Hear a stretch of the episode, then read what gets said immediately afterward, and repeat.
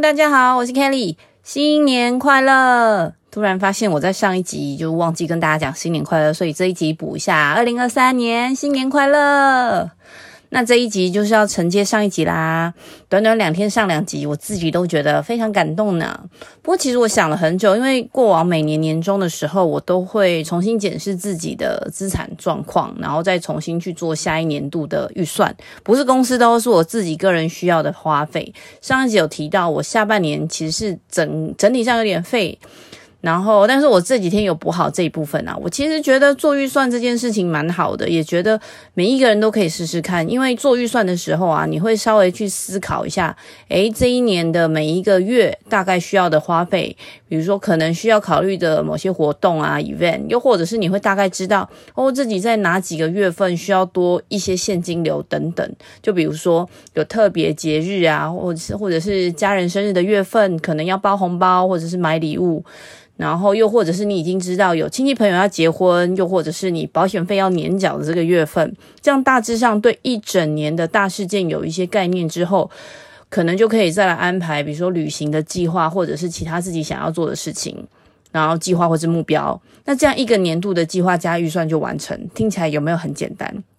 好啦，今天这一集就是跟大家分享我的二零二三年新年展望，也希望大家能够写信跟我分享你的新年新愿望哦。如果你是第一次听到我 Podcast 的朋友，这个频道是我自己对生活、健康、家庭主妇、熟女话题跟职场五十三的分享。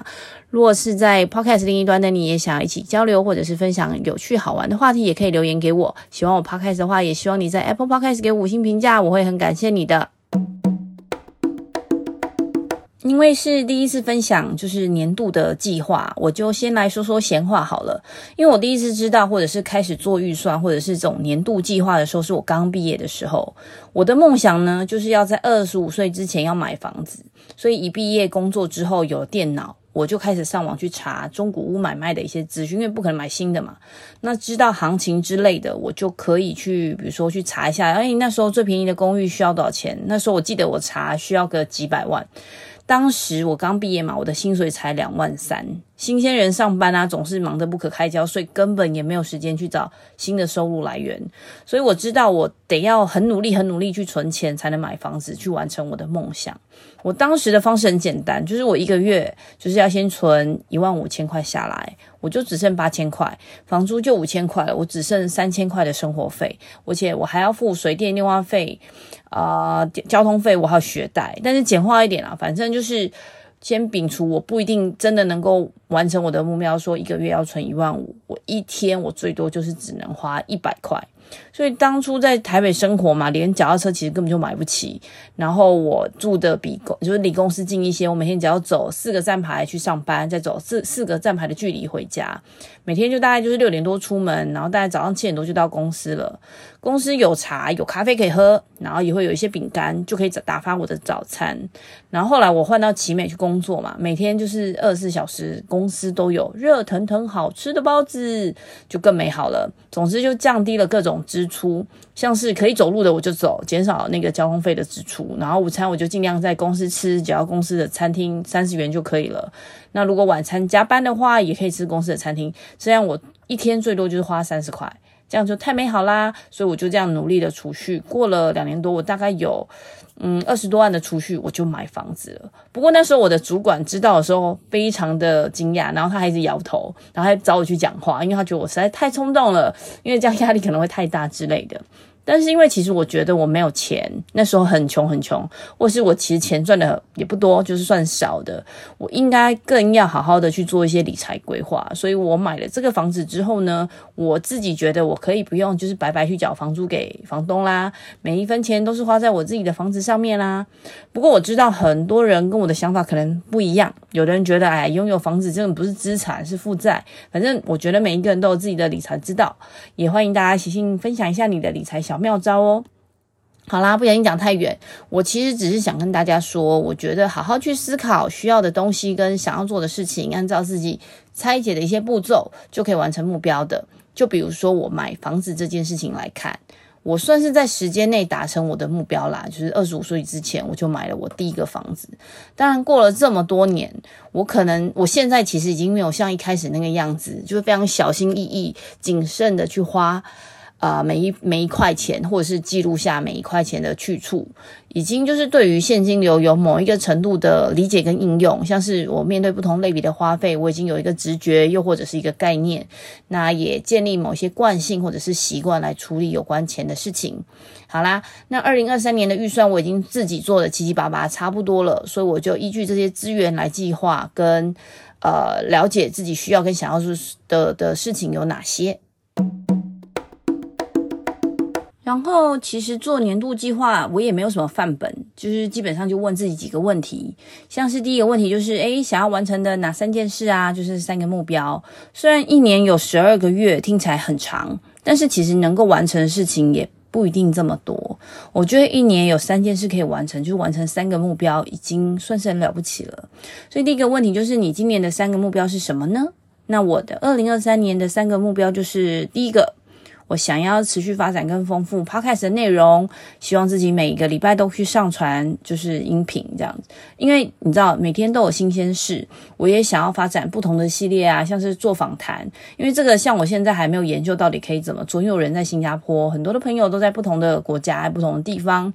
他们没有办法跟我一起，就是在同一个空间里面录节目，所以如果我研究好了，然后跟我的朋友也可以配合企划的话，这就很可能可以做得到。当然，这也代表我要先精进我的设备啦，或者是我要去学习，就是这些影音剪接的一些能力。这是第一个目标。那第二个目标呢，就是完成三个课程。因为其实二零二二年我有拿到 Career Coach 的一个证照，虽然我不确定，或是我不一定是用这个证照来赚什么钱，但是因为我很喜欢这个学习的过程，因为我觉得它是很多 self reflection 的一个能力。那我希望二零二三年呢，我也能够完成三个课程。目前其中一个课程也是就是 Career Coach 的 Advanced 的版本，就是再去继续精进。嗯，我觉得蛮有挑战性的，因为我离开职场了嘛，然后算是离离开市场的概念。反正我觉得学习应该都算是无国界的，所以这个部分是我想要进步的。至于其他的课程，可能后面有机会在节目中跟大家 update 好了，又或者是在二零二三年的年度年底回顾的时候跟大家分享。第三个呢，就是大家都有的。减重，这我知道，因为很多人的每年的目标都会有减肥啊，要目标多少体重啊等等，但每一年都失败。当然我也是，但是呢，这件事情就跟大家也一样啊，呃，每一年我都希望自己减肥，但每次都只有三分钟热度。但因为今年有一点不一样，主要的原因呢，其实是疫情就差不多三年了，我都没有去。去医院你都没有做身任何的身体检查，所以呢，去年我回去台湾的时候，我做了一个全身的。健康检查，插一下题，我真的蛮建议，不管有没有工作，因为有很多公司都有员工健检的福利嘛，大家一定要善用，不要忘记。因为像我现在没有一个正职的工作，也没有公司福利，可是呢，我很建议大家去做健康检查，可以每年就是一个小检查，每三年要做一个大检查。毕竟现在医疗进步，很多的疾病或者是大多数的疾病都可以及早发现、及早治疗。现在连癌症的复原率都很高了。好不好？所以再回来，所以一般来说呢，健康检查就是基本上都可以申请，就是把报告邮寄到家里，这样就不用舟车劳顿的再去一次嘛。加上我也没有车，又带着一个五岁的小朋友，这样子来来回回，我觉得很麻烦。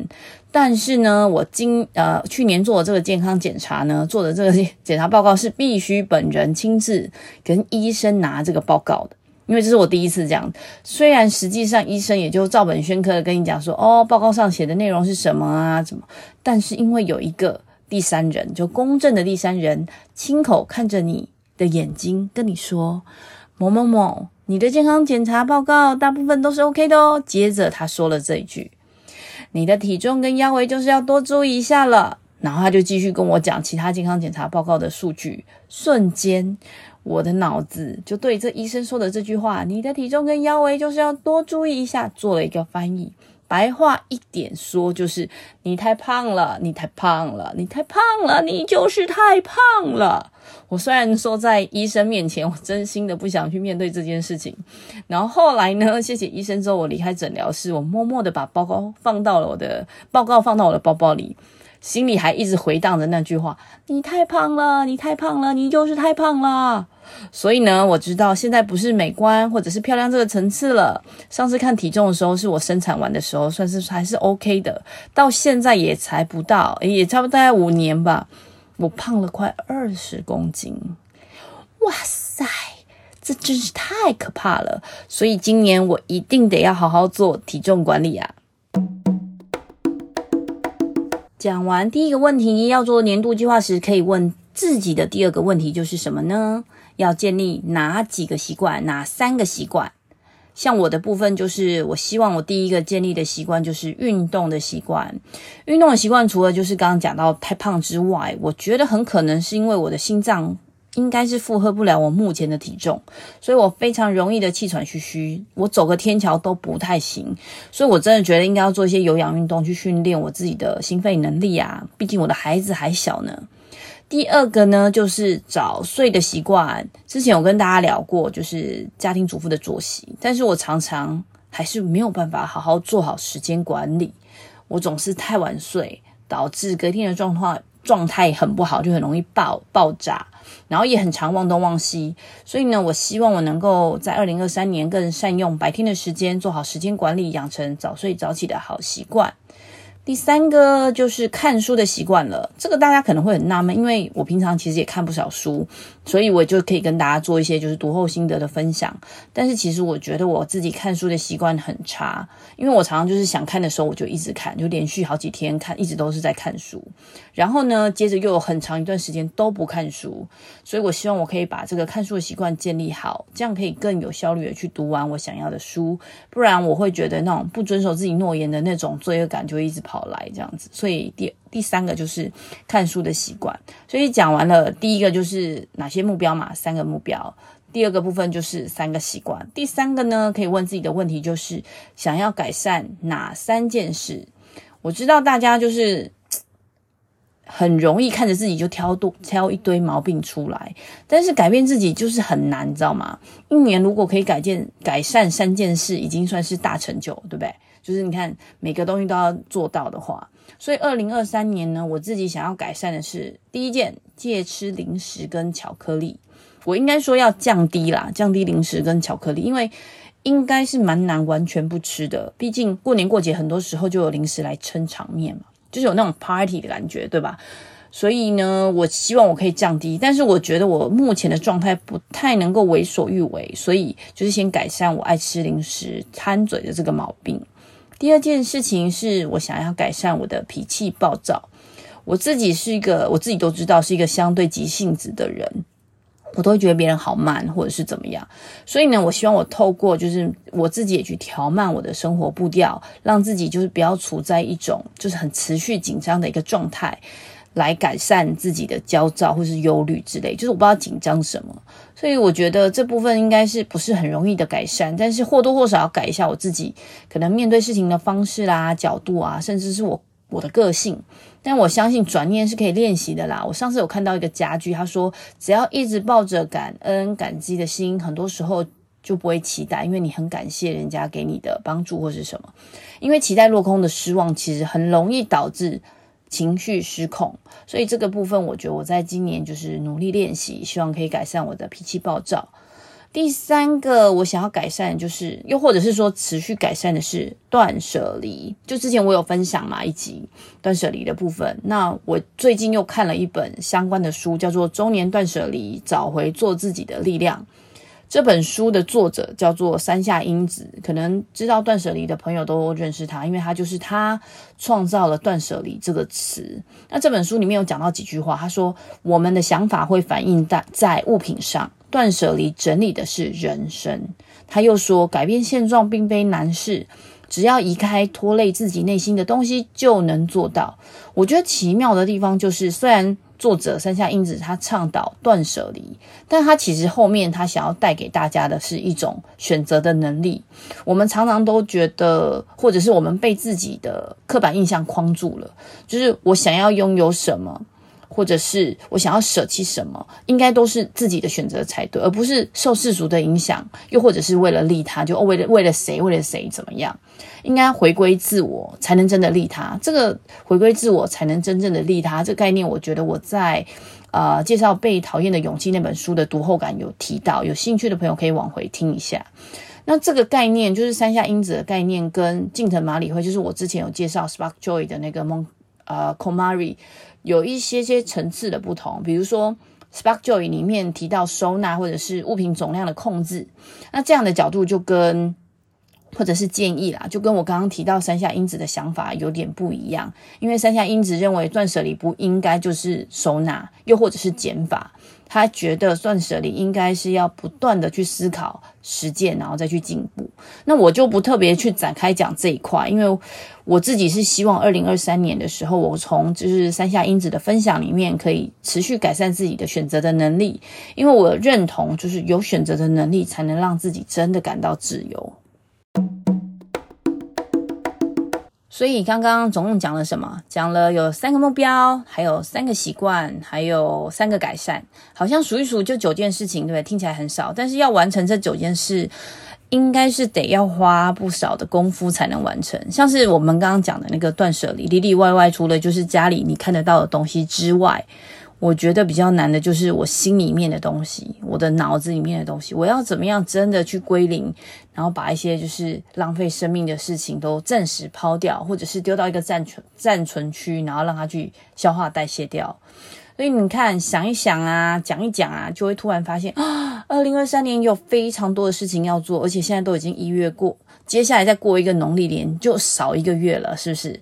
我其实也好像有。应该要去，就是设定一些其他的目标，比如说多找几个被动收入啦，或者是改善我爱说话的毛病啦，或者是每天脑子转个不停，应该就是不要再三分钟热度啊。那还有就是外表嘛，就是诶女生嘛，你应该也要做个美白啊、防晒之类的，不然皮肤越晒越黑，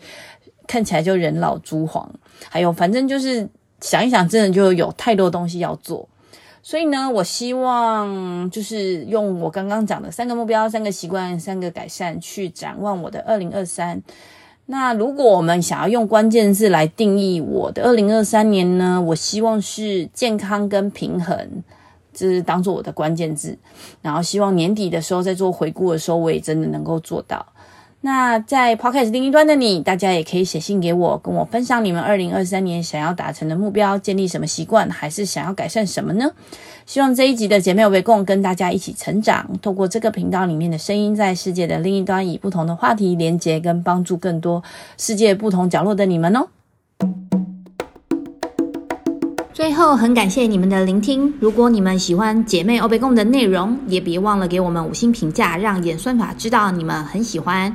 对节目有任何想法的朋友，也可以留言给我们。下周再会啦，拜拜。